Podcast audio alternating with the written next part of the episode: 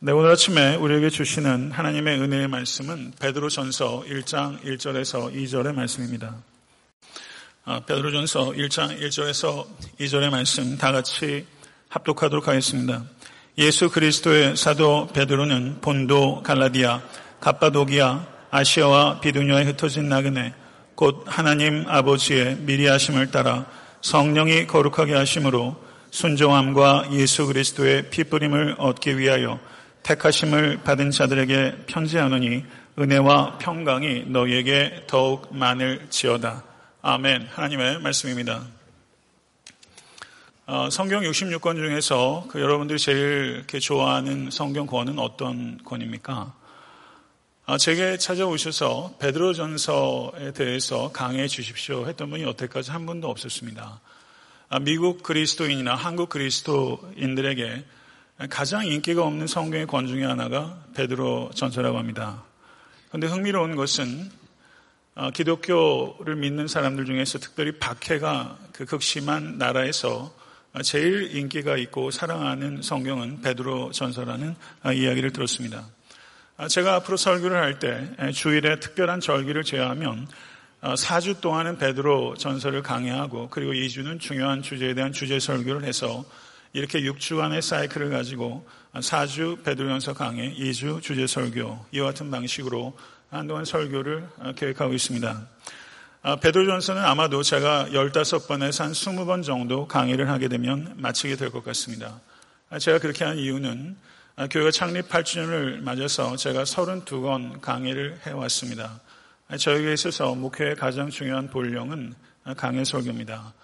주일에 본문 텍스트 하나를 처음부터 끝까지 강연 중 한 번도 없기 때문에 제가 좀 속도를 그 내고 싶은 그런 그 마음이 있어서 그렇게 하게 된 것입니다. 경우에 따라서는 작은 변경이 있을 수 있겠지만 앞으로 특별한 사항이 없으면 그렇게 진행될 것이라는 것을 제가 미리 말씀을 드립니다. 그러면 왜 인기가 없는 베드로 전설을 주일날 강의하는 본문으로 택했는가 하는 질문이 생기는 것이죠. 아, 베드로 전서는 적대적인 환경 속에서 어떻게 그리스도인으로 살아가야 하는가에 대해서 가장 적절한 대답을 줄 수 있는 말씀이기 때문입니다. 아, 오래된 통계이기는 합니다만 2006년도에 중앙일보에서 특별 기획으로 한국의 파워 엘리트 3만 1,800명에게 종교를 물었더니 표본 집단이 꽤 큽니다. 3만 1,800명에게 물었더니 그 중에서 무려 40.8%가 개신교인이었습니다. 10년이나 지난 통계이지만 한국 사회에서 여전히 주류 권력부에 있는 사람은 개신교인이라고 할 수 있죠. 그렇게 보게 되면 교회는 결코 소수도 아니고 그리고 외인으로 취급받지도 않고 있습니다. 그러나 현저하게 근래에 들어서 교회에 대한 적대감이 도를 넘고 있는 것이 엄연한 사실입니다. 베드로 전서는 일반적으로 사도 바울이 첫 번째 투옥됐다가 나와서 로마를 떠나고 그 로마 황제 네로의 박해가 본격적으로 시작되기 직전인 주후 63년경에 베드로 전서가 쓰였을 것이다 이렇게 봅니다. 그렇기 때문에 베드로는 임박한 박해에 직면한 그리스도인들에게 이 베드로 전서를 쓰므로 인해서 그들을 격려하고 위로하고 그리고 승리할 수 있도록 권면하고 있는 것입니다. 베드로 전설을 받아본 수신인들은 적대적인 세상으로부터 피해야 하는가, 적대적인 세상과 싸워야 하는가, 그 세상에 순응해야 하는가, 싸운다면 변화시킬 수 있는가 하는 이런 질문들을 가졌던 것입니다. 이러한 질문들은 역시 정도의 차이는 있지만 갈수록 적대적인 환경으로 바뀌어가고 있는 현대사회 속에서 어떻게 그리스도인으로 세상과 상관해야 하는가 하는 비슷한 질문을 가지고 있는 우리에게 매우 중요한 성경적인 가르침을 줄 수 있다라고 볼 수 있는 것입니다. 저는 베드로 전서의 강의를 통해서 적대적인 환경 속에서 인내할 뿐만 아니라 더 나아가서 그와 같은 환경을 선한 영향을 끼칠 수 있는 참된 그리스도인의 삶은 어떠한 것인지에 대해서 중요한 지혜와 소망과 용기를 얻을 수 있게 되기를 간절히 소원하는 마음으로 베드로전서 강의를 시작하도록 하겠습니다. 베드로 전서를 주의 깊게 읽어보시게 되면은 베드로 전서에는 목회적인 따뜻함과 신학적인 예리함을 겸비하고 있는 목회 서신 중에서 탁월한 모범이라고 할 수 있습니다. 베드로 전서에는 세 가지 핵심적인 가르침이 포함되어 있습니다. 첫 번째는 구원이요, 두 번째는 교회요, 세 번째는 그리스도인의 생활에 대한 교훈을 주고 있습니다. 성도 여러분, 박해 직면에서 신실하게 살 수 있는 그리스도인의 삶의 원천은 구원에 대한 바른 이해와 확고한 믿음이 있을 때 가능한 것입니다.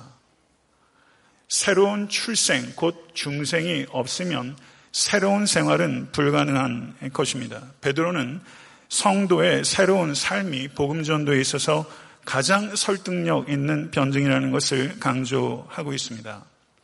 사도 바울께서 교회를 가르치실 때 여러 가지 은유를 사용하셨습니다. 사도 바울께서 교회를 어, 나타내는 가장 그 주요한 은유로서 그리스도의 몸, 몸의 비유로 교회를 설명하셨는데요. 어, 베드로 사도는 베드로 전서에서 교회를 하나님의 가족의 비유에서 가리키고 있습니다. 베드로 전서를 수신했던 사람들은 나그네와 거류민과 같은 사람이었습니다. 그들은 교회에서 가정과 가족을 찾았습니다. 에탄트 섬기는 교회가 이제 8주년이 됐습니다. 저는 이 자리에 계신 모든 권속들께서 에탄트 섬기는 교회에서 가정과 가족을 찾을 수 있게 되길 간절히 바랍니다. 이것은 결코 쉬운 일이 아닙니다. 그러나 포기할 수 없는 가치입니다. 사랑하는 성도 여러분, 모쪼록 한 사람도 예외 없이 에탄트 섬기는 교회에서 따뜻한 가정과 가족을 찾으실 수 있는 은혜가 우리 모두에게 임할 수 있게 되기를 간절히 바랍니다. 제가 베드로전서에 관계된 책들을 계속 모으고 있고 그리고 읽어 나오고 있습니다. 그 중에서 웨인 그루뎀이라는 매우 중요한 신약학자가 한 사람 있는데요. 그 웨인 그루뎀이 쓴 그 틴데일 카멘터리 보게 되면 그 웨인 그루뎀이 거기에 주석 그 서론에 서문에 이렇게 적었습니다. 베드로전서의 주석을 완성해 나가면서 실증이 나기보다는 그 내용이 직접적으로 그리고 긴급히 나에게 말을 걸어 오는 것을 느꼈습니다. 이렇게 말했어요. 그 내용이 나에게 직접적으로 그리고 긴급히 말을 걸어오는 것을 느꼈습니다. 베드로전서 강의를 시작하면서 베드로전서에 나타나고 있는 하나님의 진리의 말씀이 이 자리에 있는 각자에게 그리고 저에게 직접적으로 그리고 긴급하게 말을 걸어오는 경험이 웨인 그루덴만의 경험이 아니라 우리의 경험이 될 수 있게 되기를 간절히 바라고 이 일을 위해서는 저만 기도해서 되는 일이 아니라 이 자리에 있는 모든 회중께서도 그 일을 위해서 기도하시고 하나님의 말씀이 말을 걸어오는 경험을 하실 수 있게 되기를 간절히 소원합니다. 저는 강의를 하면서 숲만 보고 나무를 놓치거나 나무만 보면서 숲을 보지 못하는 어리석음을 피하기 위해서 숲과 나무를 두루 볼 수 있는 정도의 미닝 유닛, 의미 단위를 나눠서 제가 설교해 나갈 것입니다. 오늘은 베드로전서 1장 1절에서 2절입니다. 불과 두 절밖에 안 되지만 항상 모든 성경의 각권은 본론에서 이야기하고 있는 내용을 나타내고 있는 지도와 같기 때문에 오늘 이 베드로의 인사는 베드로 전서 전체의 지도와 같은 것입니다. 모쪼록 이 지도를 읽음으로 베드로 전서에 대한 조망이 생길 수 있게 되기를 간절히 바랍니다. 베드로의 인사말을 성경학자들이 평가하기를 신약 성경에서 가장 풍성한 인사다 이렇게 말하고 있습니다. 1절과 2절의 말씀 저희가 읽었지만 제가 다시 한번 봉독할 때 경청하실 수 있게 되길 바랍니다. 예수 그리스도의 사도 베드로는 본도, 갈라디아, 갑바도키아, 아시아와 비두니아에 흩어진 나그네, 곧 하나님 아버지의 미리 하심을 따라 성령이 거룩하게 하심으로 순종하고 예수 그리스도의 핏부림을 얻기 위하여 택하심을 받은 자들에게 편지하노니 은혜와 평강이 너희에게 더욱 많을지어다. 아멘. 성도 여러분, 베드로의 인사말에는 두 가지가 있습니다. 온기가 있고 깊이가 있습니다. 여러분의 인사에도 저의 인사에도 성도의 인사에는 모름지기 이 두 가지가 있어야 되는 것입니다. 온기가 있고 깊이가 있어야 됩니다. 일반적으로 서신서의 인사말은 세, 세 단원으로 세 단락으로 나누어집니다. 첫 번째는 편지를 보내는 송신인의 자기소개가 있고 두 번째는 수신인에 대한 설명이 있고 세 번째는 인사가 있습니다. 그런데 베드로전서의 이 인사말을 보게 되면 발신인의 자기소개와 인사는 지극히 간결합니다. 다만 수신인에 대한 설명이 거기가 길게 설명되어 있다는 것을 알 수가 있습니다. 문법적으로 보게 되면 거기에 원어적으로 보게 되면 전치사 구가 세 개가 이어지면서 이 수신인이 어떠한 사람인지에 대해서 매우 중요한 신학적 진술을 거기에 담고 있고 이 수신인을 설명하고 있는 이 신학적 진술을 베드로 사도는 1장 3절부터 5장에 이르기까지 그 신학적 진술을 전개하고 발전해 나오고 있다. 이렇게 보면 틀림이 없는 것입니다. 베드로는 자기를 소개하면서 예수 그리스도의 사도 베드로라고 간결하고 겸손하게 소개하고 있습니다. 왜 겸손하냐면 사도 중에 한 사람으로 자기를 소개하고 있기 때문입니다. 베드로는 특별한 사도입니다. 저만 경험하고 본 것들이 많이 있습니다. 열두 사도 중에 수석 사도입니다. 그러나 내가 수제자라는 표현을 하지 않고 열두 명 중에 한 명인 사도라고 말하고 있을 뿐입니다. 베드로는 예수님께서 갈릴리 바닷가에서 베드로를 만나셨을 때 내가 앞으로 너를 개발하리라. 개발은 번역하면 베드로라, 페트러스, 반석이라는 뜻입니다.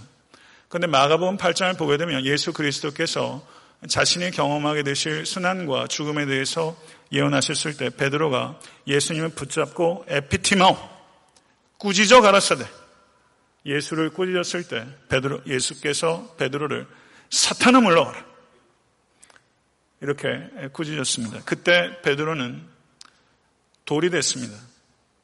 그러나 긍정적인 의미의 돌이 아니라 부정적인 의미의 돌이 되었던 것입니다. 그때 베드로는 반석이 아니라 걸림돌이었습니다.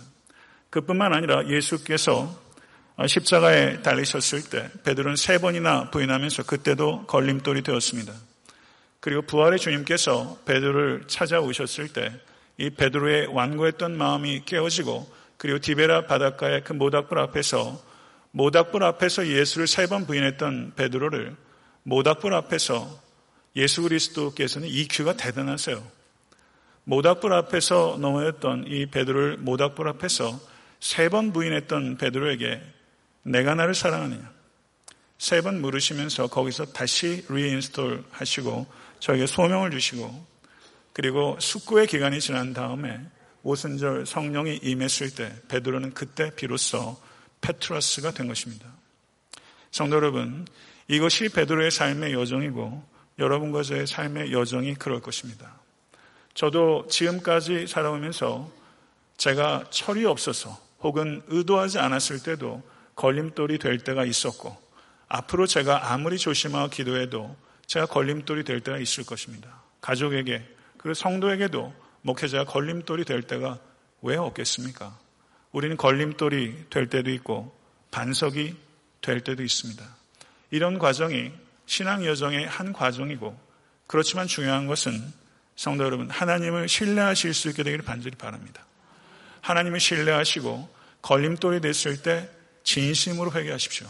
그러면 절대 걸림돌로 인생이 끝나지 않고 여러분과 저 역시 페트러스, 반석이 돼서 우리에게 주신 사명을 잘 감당하게 될 것입니다. 사랑하는 성도 여러분, 낙심치 마시고 포기하지 않으실 수 있게 되기를 간절히 바랍니다. 베드로 전서에 이렇게 쭉 제가 몇 번을 읽었어요, 주중에. 한번 읽어보세요. 한 30번만 읽어보시지 않으시겠어요? 제가 설교를 잘하는지 엉뚱한 소리 하는지 한번 그러면 아실 거예요. 한 30번 정도 읽어보세요. 베드로 전서를 이렇게 보면 예수님의 가르침에 대한 이야기를 베드로가 거의 안 해요. 예수님의 기적에 대해서 암시는 되어 있지만 예수께서 이렇게 말씀하셨다는 얘기가 없어요. 내가 이거는 나만 봤어 하는 게 없어요. 기적을 사람들이 베드로한테 몰려든 이유가 있을 거 아닙니까? 다른 사람도 아니고 베드로는 알잖아요. 베드로에게만 들을 수 있는 가질 수 있는 리소스가 있잖아요. 그런데 베드로는요. 자기만 들었던 이야기, 자기만 봤던 기적에 대해서 일절 얘기를 안 해요. 왜 그럴까요? 그래서 자유주의 신학자들은 베드로 전설을 기록한 것이 베드로가 아니다. 이렇게 얘기하는 사람도 있어요. 그렇게 생각할 법합니다. 그러나 베드로 전설을 기록한 사람은 성경의 내증과 교회의 역사에 따라 베드로가 기록한 것입니다. 그럼 베드로는 왜 자기의 경험담을 이야기하지 않나? 자기의 경험담으로 사람을 모으고 싶지 않았기 때문입니다. 실패를 경험한 사람이기 때문에 그만큼 자기를 낮출 수 있고 그만큼 자기를 가릴 수 있는 거예요. 베드로는 선 성적으로 그런 사람 아닙니다. 얼마나 붕붕 떠 있는 사람입니까? 그러나 저가 자기의 한계를 경험하면서 자기를 가릴 줄 알게 된 거예요. 그래서 얘기를 안 하는 겁니다. 마가복음을 통해서 이미 예수 그리스도에 대한 이야기들을 구술을 통해서 마가복음의 리소스는 베드로였어요. 그런데 사복음서에서 베드로의 실패에 대해서 가장 폭독하게 기록하고 있는 성경은 마가복음입니다. 우리가 이 베드로의 심리 상태를 이해될 필요가 있어요. 베드로는 겸손합니다. 그러나 베드로는 겸손한데 담대합니다. 성경적 겸손함은 담대함과 같은 것입니다. 예수 그리스도의 사도. 나는 예수 그리스도의 사도입니다. 나는 아포스톨로스. 나는 보내심을 받은 사람입니다. 나는 부족한 사람이지만 내가 지금부터 쓰는 것은 예수 그리스도의 사도라는 사도적 권위로 말하는 것입니다. 그러므로 내가 말하는 것은 하나님께서 말씀하시는 것입니다. 여러분도 들을 때 하나님의 말씀처럼 들어야 합니다. 이것이 사도 베드로가 가지고 있었던 담대함이에요. 성도 여러분, 저는 성경 말씀을 있는 그대로 가급적 성경이 의도한 바대로 전달하는 것이 제 가장 중요한 일입니다. 제가 만약에 성경을 빙자해서 다른 이야기를 한다면 저는 설교자에 이어서는 안 됩니다. 그렇지만 저희가 8주년을 지나면서 제 설교 행위와 설교자로서의 제 삶을 되돌아볼 때 저는 마음을 좀 새롭게 하고 있는 부분이 있습니다. 저는 사도적 가르침을 바르게 증거하기 위해서 제 가지고 있는 부족한 역량을 모으고 기도하며 최선을 다할 것입니다. 성도 여러분, 그것이 제 책임입니다. 그렇지만 성도 여러분께서 제가 만약에 강당에서 사도적 가르침을 바르게 증거한다면 책임이 저에게만 있는 것이 아니라 여러분에게 책임이 발생합니다. 그것은 성경적 가르침이 전달될 때 그것은 제 이야기가 아니라 하나님의 말씀입니다. 믿으십니까? 그렇기 때문에 그 말씀에 순종해야 되는 책임이 여러분에게 발생하는 것입니다. 저는 제 책임을, 여러분은 그 책임을 감당하실 수 있게 되기를 간절히 바라고 이 악하고 어두운 시대에 이 자리에 있는 모든 권속들께서 말씀에 굳게 서서 반석이 되실 수 있게 되기를 간절히 바랍니다. 말씀을 믿고 순종하면 기적을 경험하게 될 것이고 그 인생이 기적이고 그렇게 되면 교회와 이땅 살아납니다. 다른 이유가 없습니다. 이것을 기억하시고 부단히 전진하신 여러분과 제가 될 수 있게 되기를 간절히 바랍니다.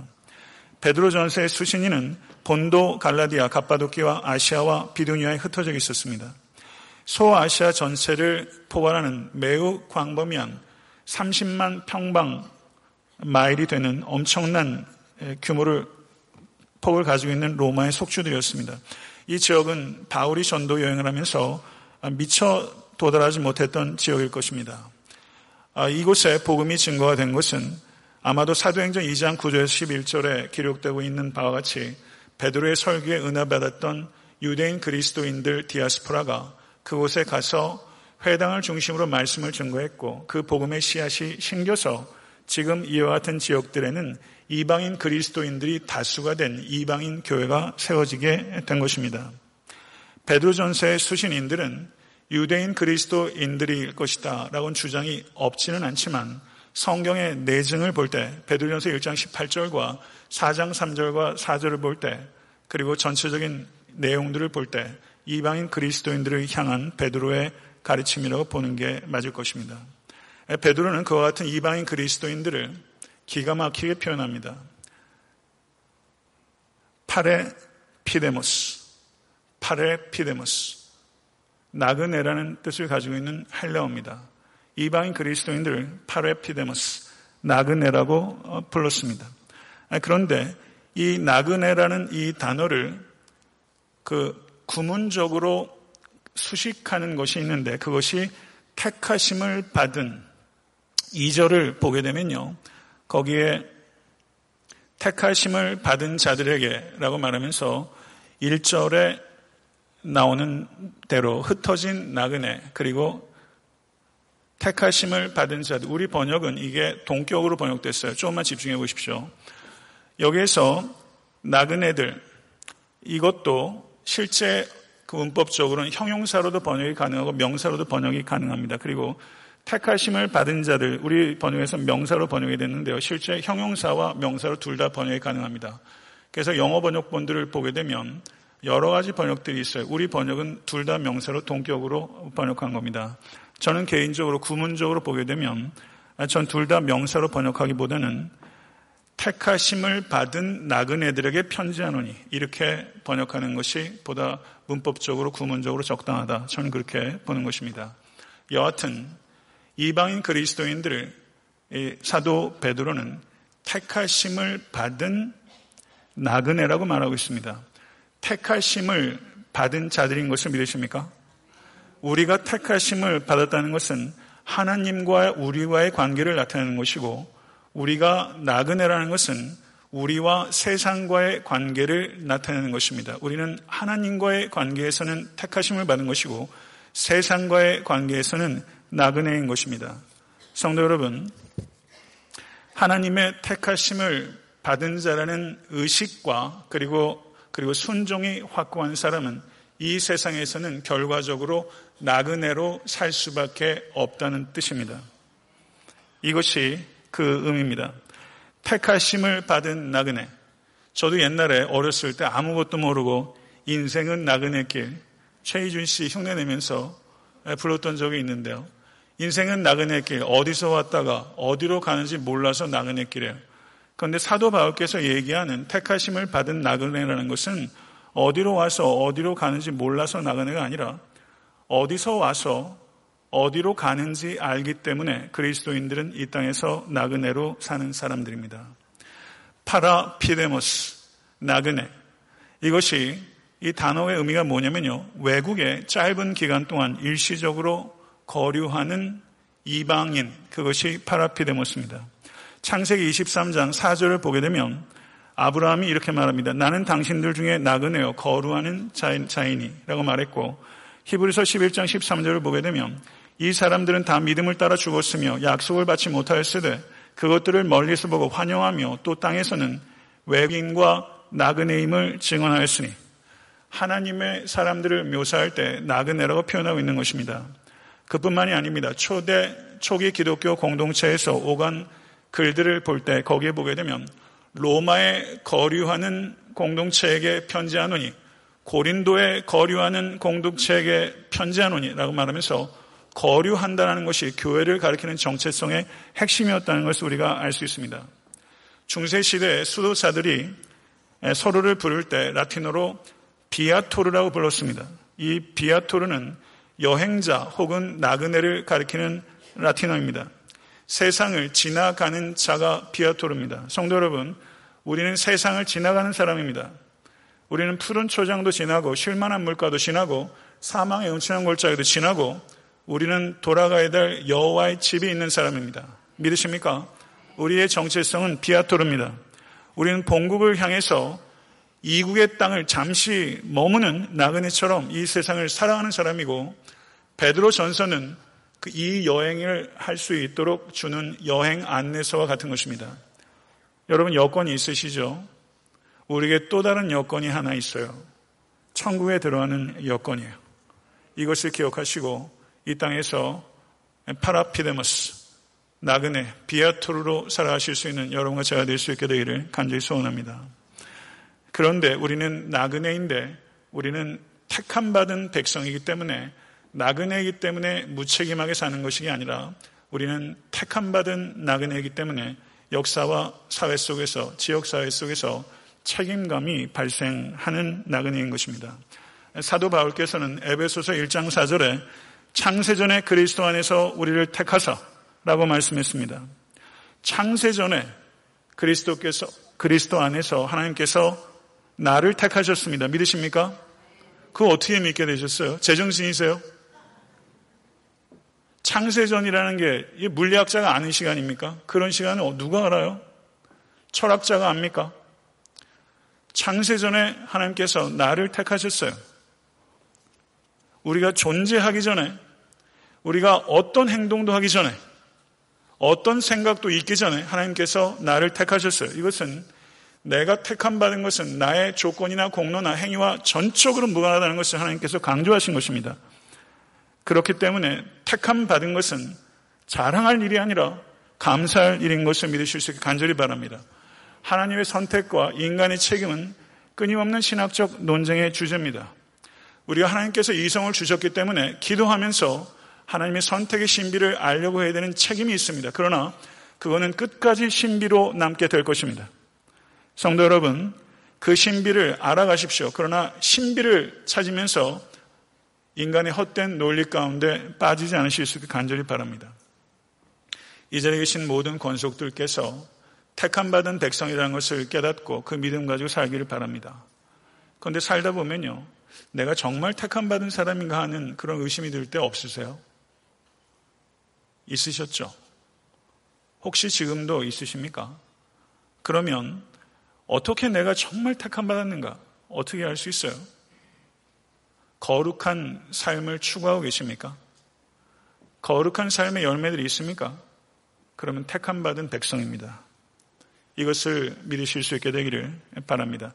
택함받은 백성의 진정한 증거는 거룩한 삶입니다. 택하심을 수식하는 세계 전치사 구들이 있습니다. 첫 번째는 하나님의 미리 아심을 따라 according to the foreknowledge of God, the Father. according to라고 번역된 그리스어 원어는 카타라는 전치사입니다. 두 번째는 성령이 거룩하게 하심으로 through the sanctifying work of the Spirit.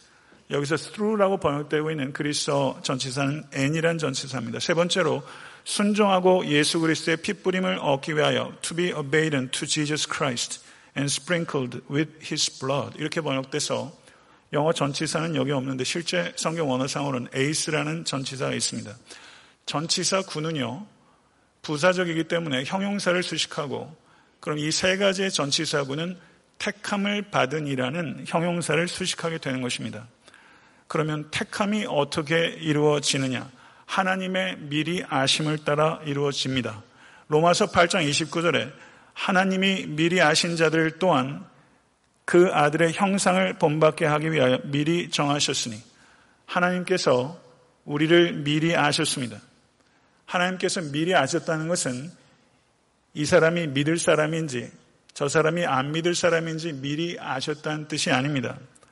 만약에 우리가 믿는 믿음의 믿음이 우리를 구원한다면 그것은 하나님의 은혜가 우리를 구원하는 것이 아니라 믿음이라는 우리의 공로가 구원하는 것입니다. 믿음을 통하여 은혜가 우리를 구원하는 것이지 여러분과 저의 믿음이 우리를 구원하는 것이 아닙니다. 하나님께서 미리 알았다는 것은 하나님께서 우리를 미리 사랑하셨다는 뜻입니다. 하나님께서 여러분과 저를 택하신 것은 우리의 공로가 아니라 하나님께서 미리 사랑하신 전적인 하나님의 은혜로 말미암아 우리가 택함을 받고 구원을 얻게 된 것입니다. 또한 택하심은 성령이 거룩하게 하심으로 이루어집니다.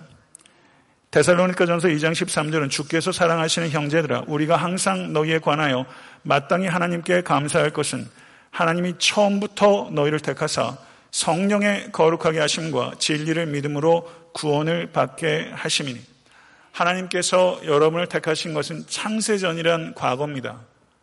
우리의 형질이 만들어지기도 전입니다. 그런데 하나님께서 내 삶 속에서 현재적으로 하나님의 택하심을 적용하시는 것이 바로 성령의 거룩하게 하심입니다. 이것이 성령으로 말미암아 중생하는 사건이고 그 회심의 순간부터 하나님께서 우리를 거룩하게 하신 일을 시작하고 그리고 그 시간 이후로 지금까지 앞으로도 영원히 하나님의 영이신 성령님께서 우리를 거룩하게 하고 계심을 믿으실 수 있게 되길 간절히 바랍니다. 성도 여러분, 우리가 거룩한 의로운 자라고 인정을 받은 것은 우리의 행위 때문이 아니라 예수 그리스도의 십자가 때문에 거룩해 하시는 영의 역사로 말미암아 신분이 바뀐 것입니다. 신분적으로 거룩한 백성이 된 것이고 그 이후로 우리의 삶의 과정을 통해서 실제적으로 거룩한 백성이 되어가도록 하는 것이 성령께서 하고 계시는 역사입니다.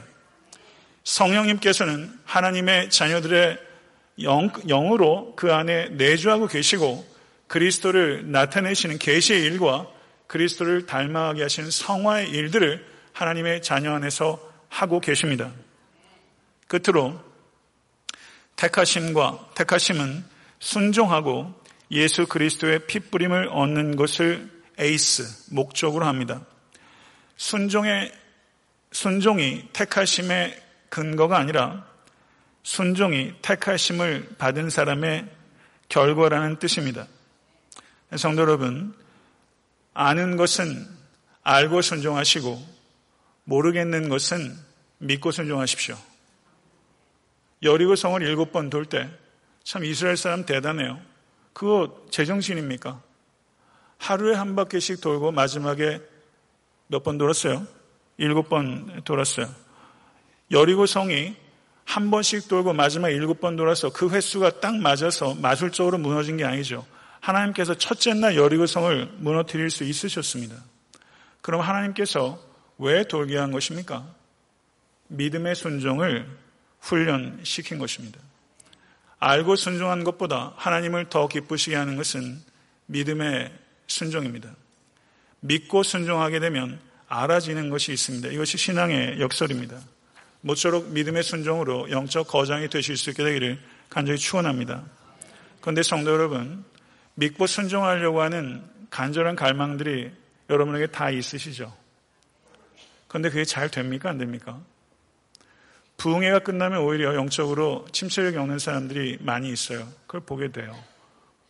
변화산에 예수께서 올라오셨다가 내려오는데 밑에가 엉망진창이죠. 영적인 많이 은혜를 받게 되면 그 다음에 영적 시험이 있는 경우들이 많이 있습니다.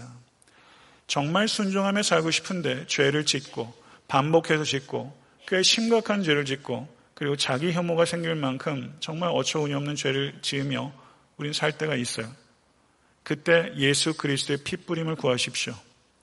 죄의 오염으로부터 우리를 벗어날 수 있도록 하기 위하여 지속적으로 회개하시고 예수 그리스도의 핏부림을 받으십시오.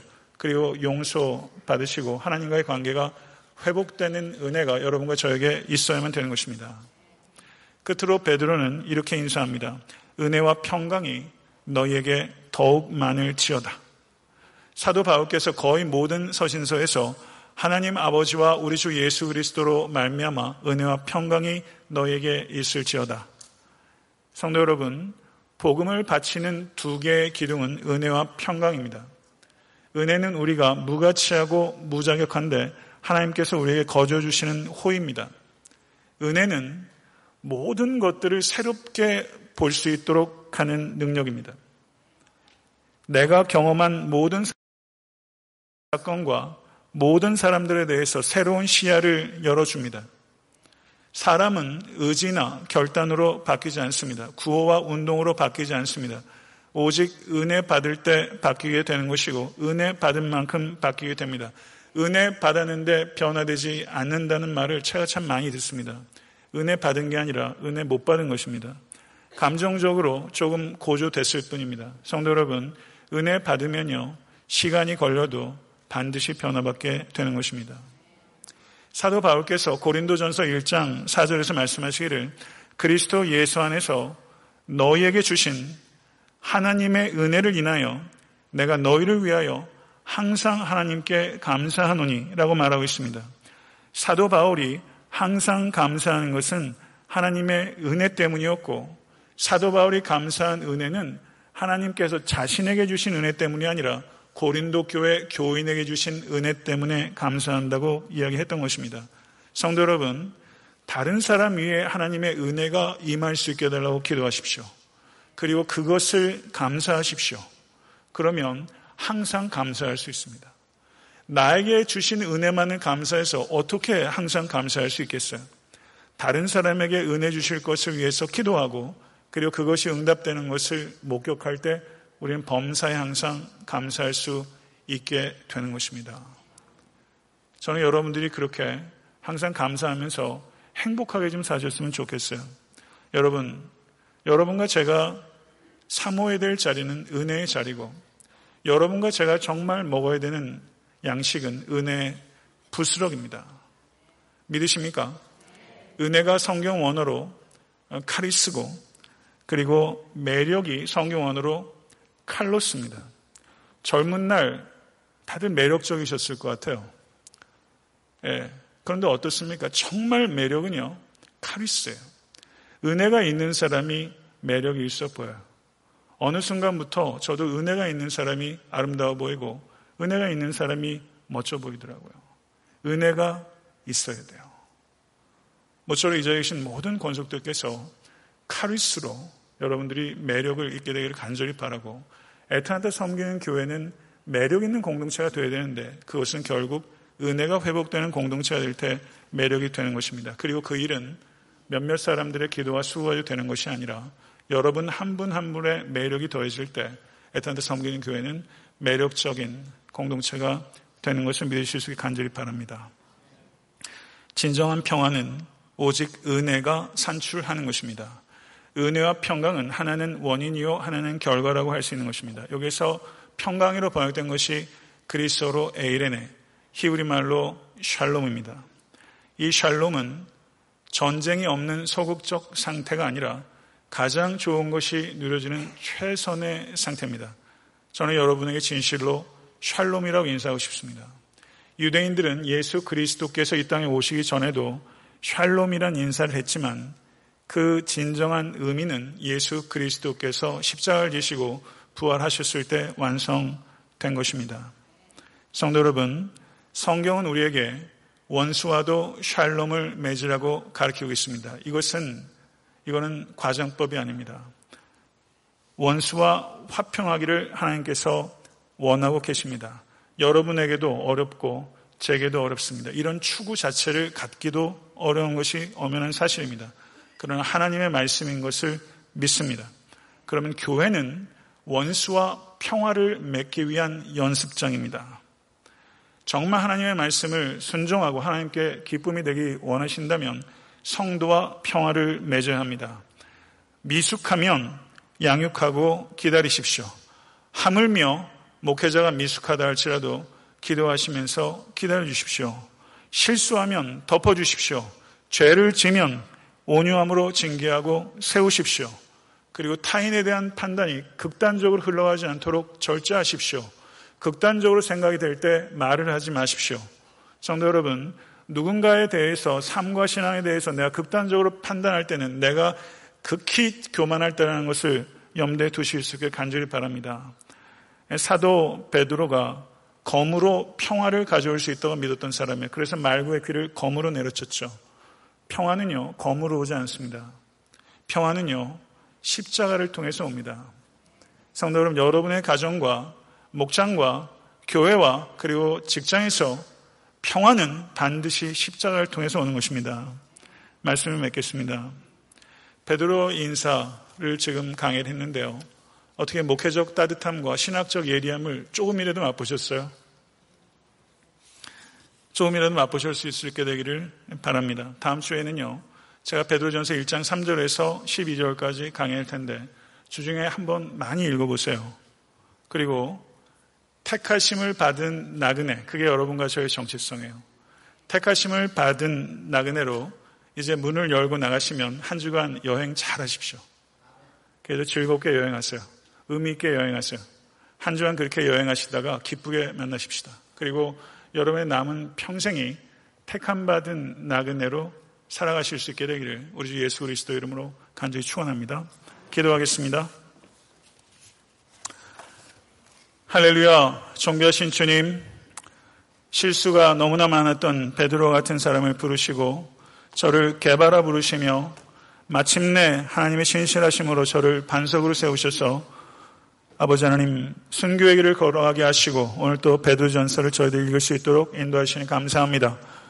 겸손하고 또한 갈망을 가지고 이 말씀을 대할 수 있도록 주여 인도하여 주시며 아버지 베드로전서를 강의하는 기간 동안에 아버지 하나님 전한 전하 모든 성도들에게 하나님의 음성이 말을 걸어오는 것을 체험할 수 있도록 인도하여 주시옵소서. 택함 받은 나그네인 것을 감사합니다. 이전에 알지 못했습니다. 그러나 우리가 택함 받은 나그네인 것을 우리가 믿음으로 받아들이며 감사합니다. 아버지 하나님 우리 사랑하는 권속들 지금부터 영원까지 택함 받은 나그네처럼 이 땅에 살게 하시고 저 천국에서 본향을 향해서 아버지 하나님 아름답고 균형 있고 힘있게 여행할 수 있도록 이 사랑하는 모든 권속들에게 말씀과 성령을 부어 주시옵소서 예수 그리스도 이름으로 간절히 기도드려 싸움나이다. 아멘.